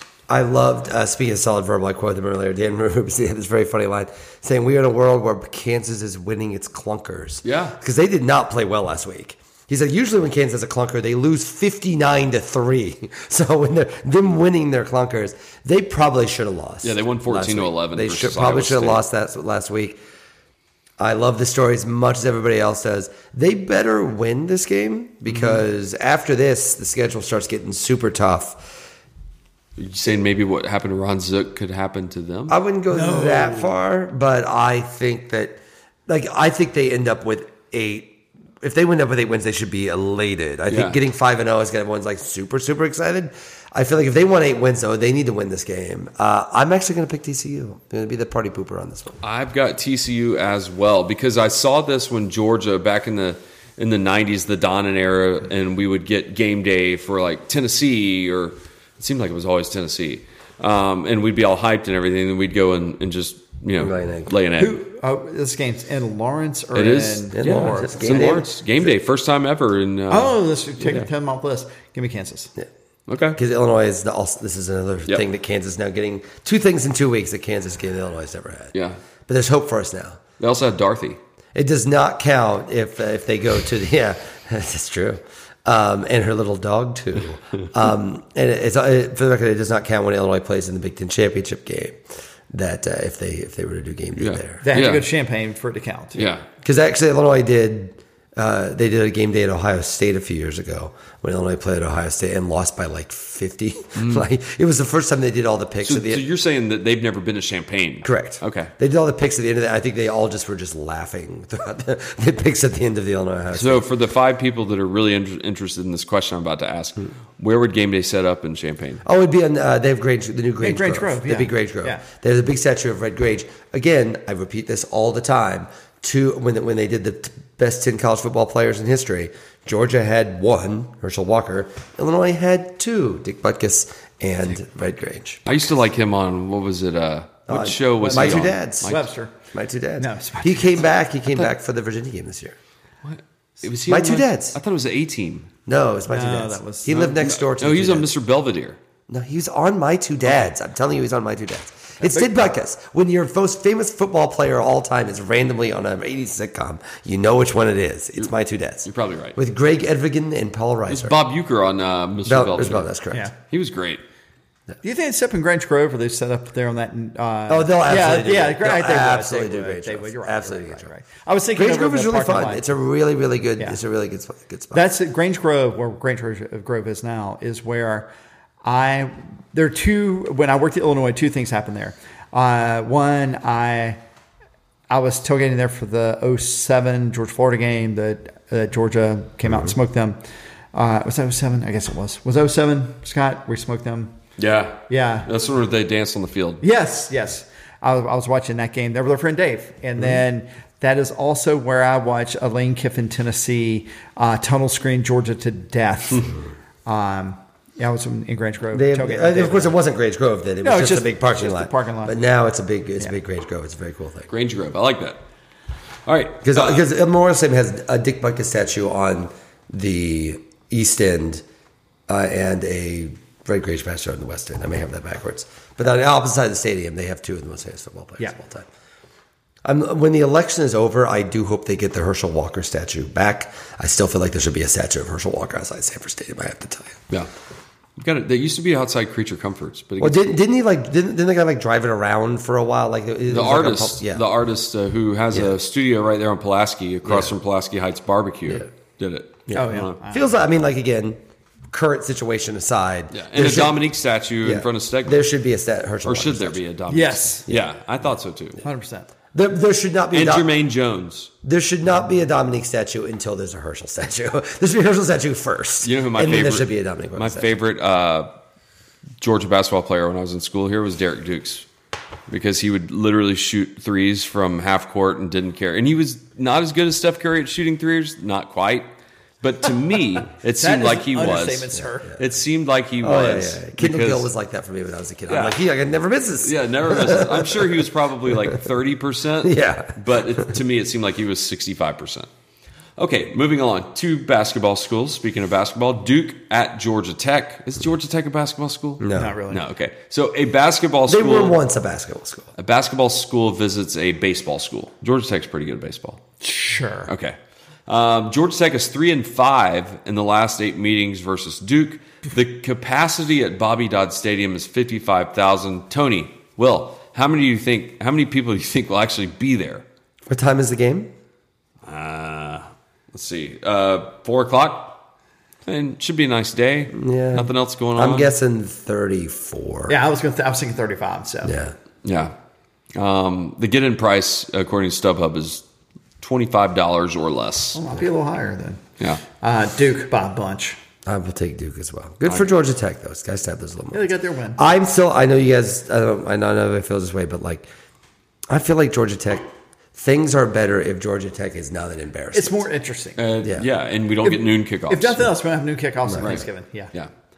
Okay, uh, moving along, you got Florida State University at North Carolina State University. Two very disappointing losses last Mm. week by these two teams. Um, I wrote down paper tigers just because I was trying to, I don't know, They're the be. Seminoles and the. the I know, I know, but Wolfpack. I don't know. I wrote that when I was jotting down my notes, it. like as like a notation. So that has nothing to do with the, the mascots or anything. North Carolina State has won the last two matchups. I feel like Florida State was more disappointing. I thought North Carolina State played pretty well. They Yeah. just lost. I'll take North Carolina State. yeah. I was actually came away more impressed with Clemson from that game than I was actually. Yeah, down no, I think you're right. I've got uh, I've got the Wolfpack as well. Moving on to the SEC, you've got South Carolina. So no Big Ten games this week. Uh, yeah, they were all the matchups. I Thank you for not picking Iowa Illinois because I hate having to pick that game. Did I have that? I had Iowa, Illinois in there though, right? I skipped that Oh, because dang we it. started talking about Red Grange, and I thought we'd There were, already there were finished. no there were no games. That was the only game that was Dang like even Good catch the because we volume. would have I don't totally. like it when you pick an Illinois on there because I, I get all moral Okay, laundry. all about it. Moving right along to Iowa at Illinois. So I, I wrote down there's no chance that Illinois hosts game day this season because with Minnesota, Michigan State, and Purdue remaining home games, there's no way the opponent would be good enough, even if Illinois. If Minnesota was maybe undefeated going into that game, but they lost. Right. Um, Illinois leads the series versus Iowa 38 to 37 to 2. And since 2000, Iowa is 13 and 2 versus Illinois, winning the last eight matchups. This used to have a Tomahawk Trophy, but they no longer do the Tomahawk Trophy. Um, Illinois is favored in this game by like three and a half, which is Three and a half, yeah. oof. Uh, uh, seeing Illinois favored over Iowa is weird. I wonder what the over-under in, is, though. in Saturday. Like, listen, the argument for Illinois is they, unlike Iowa, at least have some semblance of a de- of an offense. Like Chase Brown's top two, three in rushing in the country. He was number one last year. Yeah, week. so You and he ran for 100, 105, 100 some odd yards. Iowa has nothing like that. And Illinois has a quarterback that has at least thrown the ball farther than 20 years downfield. Do it. The, it's just uh, like it's this, it's honestly the same reason I'm, I want to pick Iowa. It's the same reason I wanted to pick Wisconsin last week, which is is Illinois really going to just like beat uh, Wisconsin? Is Illinois just going to beat Iowa? Um, it would be a, this is a night game, by the way. This is 7.30, 6.30 local start. So the Grange Grove will be, uh, if not hopping, at least there'll be some people stumbling and pretty drunk into this game. It's, I don't know if you guys saw the interview after what Bielema did after they beat Wisconsin. Mm-hmm. They ca- they came over sideline like, and of course, you know he coached at Wisconsin. He comes in and wa- lays waste them. They fired their coach afterward. It was obviously a big win to win at Wisconsin. The first thing he says, "What is he this win today?" Before we get into that. We need to get our fans out there on, Oh, on Saturday like night that. to get Iowa. You get your tickets at fightingillini.com. It was literally the first No, thing good. that he said. I mean, if you didn't talk about Wisconsin at all, which I thought was kind of both cool and also a little desperate. Um, but I'm I'm gonna pick Illinois. I actually think they might be good. and I think I'm gonna do the same win. thing. Yeah. Well, I, you're asking me to choose between a coach and Bret that texts in all caps, and a coach in Fer- Ferentz who uh, still has a phone book by his kitchen phone. It's the only phone in the house. Actually, finds capital letters obscene. So when you get text from Bret, he it's all caps. Yeah, no, when when Bret, yeah, when, when Bret and I exchanged text messages about strategy. You know, it wouldn't surprise me at all run if you ball, knew him. Run the ball. If you if you low key really did know him, that would not have surprised me at all. Dude met his wife at a craps table. It's altogether possible I know him. Um, yeah, give me Illinois. I trust Illinois football. I don't. I don't. They can't be trusted. But they. I mean, they. They, they look legitimately good. Like By the way, I have think the say. over under on that game is uh, like 35. The problem with that game is I think Iowa is better than people think they are because they're just a, they're just oh, a Iowa's defense is Yeah. really good. And- their offense is really coached by Kirk Ferentz. I know, but it's just like because they're such a joke that if Illinois loses, it's the loss is going to look worse than I would argue the loss actually is. But uh, whatever, I'm taking Illinois. I'm never. I'm gonna regret it. No, you'll be fine. All right, moving along. South Carolina at Kentucky. Uh, the Wildcats have won seven out of eight in this series, and it's a night game in Lexington. Unfortunately, Kentucky lost last week, and so you've got to fight that. Hey, we were in the top ten for the second year in a row, and we lost once we got to the top the top ten. What's going to happen? I think Kentucky is going to win and cover the ten and a half. I agree. Yeah. Sign me all the way up. Then we got our, our friends Missouri heading down to Florida. Yeah, something interesting. Tell me, and you're going to know the answer by the way I asked this. Who do you think leads this series? Oh, Missouri. Missouri is leading this series six to five. That's incredible. Remember, Missouri went down there on homecoming, got like 174 yards offense, and won by 30 points. this is the thing Missouri did. Fantastic. Um, I think they win again. Really? Give me Missouri. I got Florida. I'm taking Florida, but it would be kind of cool if Missouri turned out to Just be a little better than shop. we thought. I mean, listen, if they pull out that Auburn game, suddenly the season starts looking a lot different for Yeah. them. Yeah. Save the professor's job, Yeah. the whole thing. Yeah. But I'm taking Florida. All right. Then you've got a a, a, a very unique matchup. You have the Vols heading down to the Cajun country, uh, birthplace of Brian Kelly, um, and LSU. On a shrimp boat. The, yeah, Brian Kelly. Brian Kelly. I mean, I feel like we need something. Why is to- out with Lieutenant Dan? wi- out with the crawdaddies. Out with Lieutenant Dan. what do you think his pregame speech is? Huh, boys, I say boys. Um, well, you know, he's volunteers here. We're all family. Family. Family. This is the 12th meeting in 30 years versus Really? Tennessee and LSU. LSU is 7 and 2 s- versus Tennessee since the year 2000. And this is the first Baton Rouge visit by Tennessee since the year 2010. I said that completely wrong because nobody says 2010. The year 2010. Tony, do you remember what happened in that game when Tennessee lost 16 to 14 to LSU in 2010? Yeah, wasn't there like seven downs or some like double fumble thing or It was- fake field goal, something other? LSU ran the final play, and Tennessee had 13 players on the field. Oh, Derek Dooley. Derek was the Dooley. They started celebrating, and then the refs got together and gave him another down. LSU wins. Derek Dooley yeets the headset, and that was pretty much the downfall of, of Derek Dooley. Yeah, this first first visit to Baton Rouge since 2010. Miss Barber, that was Scott, not Tony, okay? Who do you got? Oh, wait, is this the night game? No, it's a noon kickoff. Oh, Tennessee. Yeah, I got Tennessee as well. I'm taking Tennessee as well. The noon actually does make a difference. That does. Yes. Yeah. So if it was seven thirty, Oh, LSU by a bunch. all right. And the final uh, game on the Pick'em contest is Arkansas at Mississippi State. Sam has won two in a row versus Mississippi State. So Sam versus Mike Leach. Sam's got him two and oh. zero. I think Arky wins. All right, they Arkansas has lost two games. They had one game they probably should have lost. Oh, they they they they fought gamely against Alabama. One game they shouldn't have lost in Texas A&M. I think I think they get back on the winning track. I'm going to take Arkansas as well. I'm going to take Mississippi State with mid confidence points because I'm going to move these right after we finish talking. Well, I won't, but I'll, You, you- I'll you will. You are saying currently right now that you will. Yeah, but I won't. There's no way.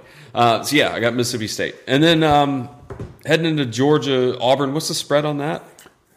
Do you know? We don't have. This is not Twenty eight, pick 'em. maybe I don't know. It's a don't know? bunch. It's a bunch. All right. It- it's open to twenty eight. Maybe it's thirty now. Okay, so you know, it's been two weeks. This is. The, I by the way, I do like the way the schedule's set up because we've had we had two September games, we've got two October home games, and we'll have two November home games. It's a nice um, spread versus when you have four back to back to back to back. Hello, next next September. Yeah. Um, but you know, perfect kickoff. I've talked to a lot of people. They're super excited about Oh, the the weather's gonna be tailgate, the weather. Um, my wife is going; she's excited about it. My daughter's not going; she's excited about it. um, you know, I think that it's a get right game. I mean, I'm there's a really good chance that I could be in the 600 level taking photos by the fourth quarter. It could be that out of hand. I hope so. Um, I I'd like to see it back to what we saw um, the the first time we were in Sanford this year, where Brock Bowers was doing Brock Bowers things. Um, I think it just got a little bit tilted last week when Missouri decided to to literally run uh, cover one the entire game and blitz every other play or every play it seemed like and it just threw them off and they were going to continue to do that until georgia proved that, that they could stop them or mitigate it so um, auburn's a disaster i don't think that that's changed they've got a lot, a lot of upheaval it's been upheaval ever since Bryan Harsin showed up there they don't want him there he probably doesn't want to be there there's probably a lot of players entertaining entering the transfer portal over there a lot um, more players. Yeah. Somehow Tank Bigsby is still there. He's been there for as long as Hunter Renfrow was at Clemson, or probably longer. Um, I, think, I mean, he recruited Stetson Bennett. Yeah, I think uh, we might have a scorigami game, uh, an SEC scorigami. Mm. Keep your eye on that. Georgia wins the game, thirty-eight to eleven. Is that scorigami game? I don't know, but it sounds like one. Sounds it probably like is. Thirty-nine to 11. Oh, that like definitely yeah. would be. Um, I, I think we're going to fall somewhere in the middle of. All right, all is right. They've wiped the floor with them. They've stepped up and done to South Carolina. And a, oh my gosh, something seriously wrong. I think they're somewhere in the middle of that. I think we're not going to get the definitive answer that we want, but it's not going to be Missouri. Uh, I'm going to, I think that the uh, defense looks a little better and the offense looks a little better, but that a little better on each puts it I'll say Georgia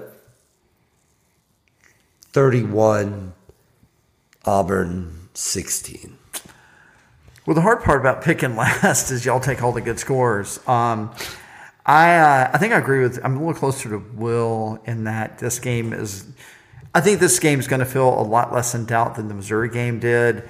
Whether it is a uh, a Georgia jumps out and just kind of crockpots them, or whether it the game is a touch back and forth where we trade, and you'll understand why I say this uh, in a second when I say the score. Field goals for touchdowns. Um, you know, this is this is the part of the schedule where you got to figure you got to figure it out, right? Um, you know, we get Bullard back. Um, we will not have Carter, and that is disappointing because you know we do have to figure out how to stop Tank Bigsby. But the fact that Auburn has uh, the second or third string quarterback, however you want to count it, and gives me some some calls for relief. Um, let's say uh, I wouldn't say comfortable 36 to 15 game, but a 36 15 a game where we are going to feel pretty decent about how we played. Yeah, you can see that. And then uh, and then this Vanderbilt, and then we got an off week. What are we going to yeah, do in the off vacation? Week? I'm not just not do anything. Yeah, watch football. I'll just come over, you guys, talk to you about yeah, like well, gardening I or I'm gonna fly fly somewhere to watch a football game. Yeah, gardening or football. Or, I mean, you don't do much gardening in the in the fall. You, you could we could go to a pumpkin patch. Yeah, I'm not doing that. Three of yeah, us. I'm trying to get the kids to come with me to that Winterville uh, haunted house, the zombie farm. Zombie farm. Yeah, my kids have been, and they uh, one of them really liked it. and One of them was like, I left like it was boring or left that they were scared? Yeah, they're, they're, they're I'm not going to say which kid it is because I want. I know, but I'm saying were they bored or they were, were they scared? scared? Okay, they are. They don't deal. The, one of my kids does not deal well with things like that. So we also, uh, it's also worth keeping in mind that um, depending on what happens in baseball tonight and what happens with the Cardinals series over the weekend, it's very possible that a week from tonight, uh, our normal tape night, will be game one of an NLDS between the Atlanta Braves and the St. Louis Cardinals. Altogether possible. Wow. So, well, what just happened, dear listeners, uh, is that AJ Minter came in with bases loaded and uh, got, got, him out of a jam. it was, it was, yeah, it was, oh, got close. So, so. but you know that. Yes, uh, you do all know that. But uh, um, so anyway, okay. Well, uh, have a great week, everyone, and uh, enjoy the game out there. Be out there. Uh, stay tuned, uh, by the way, because we are still discussing our post Georgia yeah. Tech business. Yeah, I like to absolutely going to be a get together. I like to float that, so. so. keep that in mind for people that come to Georgia Tech this year. Um, Squarespace comment question before we go. Let's make it quick. Um, this guy, Robot Model B9, um, said subject is Auburn Jesus. Okay. It says explain Auburn Jesus. This does not compute. Does, does that make mean anything to you? So yeah, I don't know. So Auburn, uh, the the shortest quick answer is Auburn Jesus is that Auburn when they are absolutely up against the wall tends to pull things out. Uh, C1 Malzahn, comma Gus, uh, was about to get fired in, in 2016 mm-hmm. and beat LSU. Literally, they were in the box and then oh, beat okay. LSU. I'm sorry, 2000. That was 2018. And the year before, they were going to fire him, and then he pulled off wins against Auburn and uh, Alabama and Georgia to save his job and got an extension. Which led to him uh, almost getting fired the next year, and then absolutely getting fired after that. So okay. Auburn Jesus. When, Not going to happen with Harsin. When Auburn looks the worst, like crazy stuff happens for them. Okay. Crazy good. I no. mean, for what it's worth, even if no. Auburn wins this week, I still think Harsin's getting fired. Yeah, Har- yeah Harsin is getting fired. His yeah. benefactor got fired. His benefactor, the AD, got fired. Uh, whatever you want to say about them, all of the money people, whether it's Yella Fella or um, um, gosh, who's the other guy? The the one that flew up to Louder? Louisville. Bobby, Bobby Lowder. is a yellow fella. I can't think of his name. Anyway, they flew up to Louisville to try to hire Bobby Petrino. Mm-hmm. Um, Tim Cook, who is the Apple CEO. Oh. They all um, they all are not rowing the right same direction. They all want to go and swing something of theirs around, hmm. uh, and none of them like Reverend Bryan Harsin. Do you think that Deion is a potential there, or is I think he makes more sense there than, than Georgia, Georgia Tech. Tech. Really, the other. Yeah, yeah, but also. Could you imagine those would, Aflac commercials with Deion and Nick Saban? Yeah, why would why would Deion go there? I think I think Deion can get a better job than Auburn. And and, and here's the thing. Here's the thing. What, the reason I say that is that it's not Auburn's a bad job. It's that you need a coach that can go in or have an AD that can go in and be a gangster. A gangster is what Danny White's doing at Tennessee, what Josh Brooks is doing at Georgia. Like send me the money, stay out of the way. Yeah. We'll go to national championship games. You'll get to go and shake hands with a national championship winning coach. You'll get to hand the national championship winning quarterback a ball of pappy. That is what we're ha- was happening right here. Not quite sure Deion can do that. It just Auburn. feels, however, like it feels like a let's do it and be legends. Oh, it feels like no, no, no, no. You're right. Like, you're right. And, yeah. and look, look. I'm not saying Auburn doesn't do it because Auburn's just crazy enough. Yeah. But I'm saying if I'm Deion, I don't I don't know that's where I want to go because yeah. if I'm Deion, I am thinking like, where can I make a legacy? Where can I make it happen? Mm. And Auburn does not feel like that place. Georgia Tech definitely doesn't feel like that place. Maybe he waits till Lane goes somewhere else and goes to Mississippi. That'd be fun. Yeah. Why not? That'd be fun. Yeah. Last question and keep it keep the answer short. Uh, this is from Dr. Smith. Uh, subject September coach firings. Many interpret early season coach firings this year as a consequence of the early signing period. What is more likely in the coming seasons? Early season firings like this year or some type of course correction? See, I don't think it's because of the early signing period. I think it's because there's just so much money. Yep. Money. That they that, that they're just like well, I mean, why? I mean, we've got enough money to do mm-hmm. the buyout. I mean, for crying out loud, Nebraska, how much did Nebraska cost itself by not waiting a month? Uh, like seven million. There's just so much money. And how much did Paul Chryst get? Like 16? eleven million. They fired a, a, they fired a Madison native mm. who has spent who played like there twenty seven yeah. of his fifty three years in Madison between playing and coaching. They paid him eleven million dollars away. It's, mm. it's all that Fox. It's all that Fox and CBS yeah. money they're going to get in three years. Yeah, yeah. I think I think that's it. And, and until that changes, I to me that that that makes that makes on one hand the coaching job more stressful. On the other hand, it's like, like yeah, whatever. I'll take the eleven million dollars. It'll be sure. fine. I, I also think the um, I also think the twelve team playoff changes the math there because it's going to be a lot harder to play, play, call fire playoff coaches where you're going to have uh, three hundred percent more playoff coaches every year now. Or, or yeah, but you're also it's also possible to get fired if you finish thirteenth, even though your team's awesome, even though you've had a good program. Yeah. Like now, like it's, college basketball coaches talk about this all the time. Yeah. The idea that like I've had a really good program for like ten years. I missed the tournament one year and I'm mm-hmm. gone. Yeah. Mm-hmm. So right. I think there's part of that. I think there's something to that too. There will be a certain expectation because now, if you don't make the playoffs, sorry, mm-hmm. I know uh, if you don't make the playoffs, you're like, yeah, there's only 14, it's really hard. everybody at the elite program thinks they're one of the top 12 teams in the country. And if they don't make that, they'll feel like they're not meeting where they should be. So it's safe to say Nebraska's not one. Illinois would have a chance to playoff this year, baby. Keep our fingers crossed. All right. Uh, have a great week, everybody. We'll talk to you next week, probably on Tuesday. We'll see what happens. Otherwise, go dogs. Go dogs. And thanks so much for listening. Make sure to follow us on Twitter at WSLS Podcast and follow 76 Apparel on Twitter at 76 Apparel.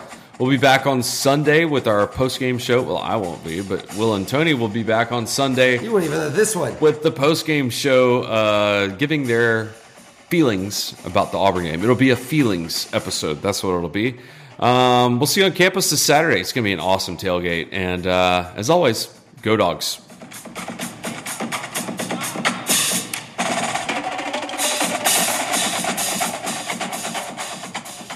All right, Will, put your shirt on. Sorry.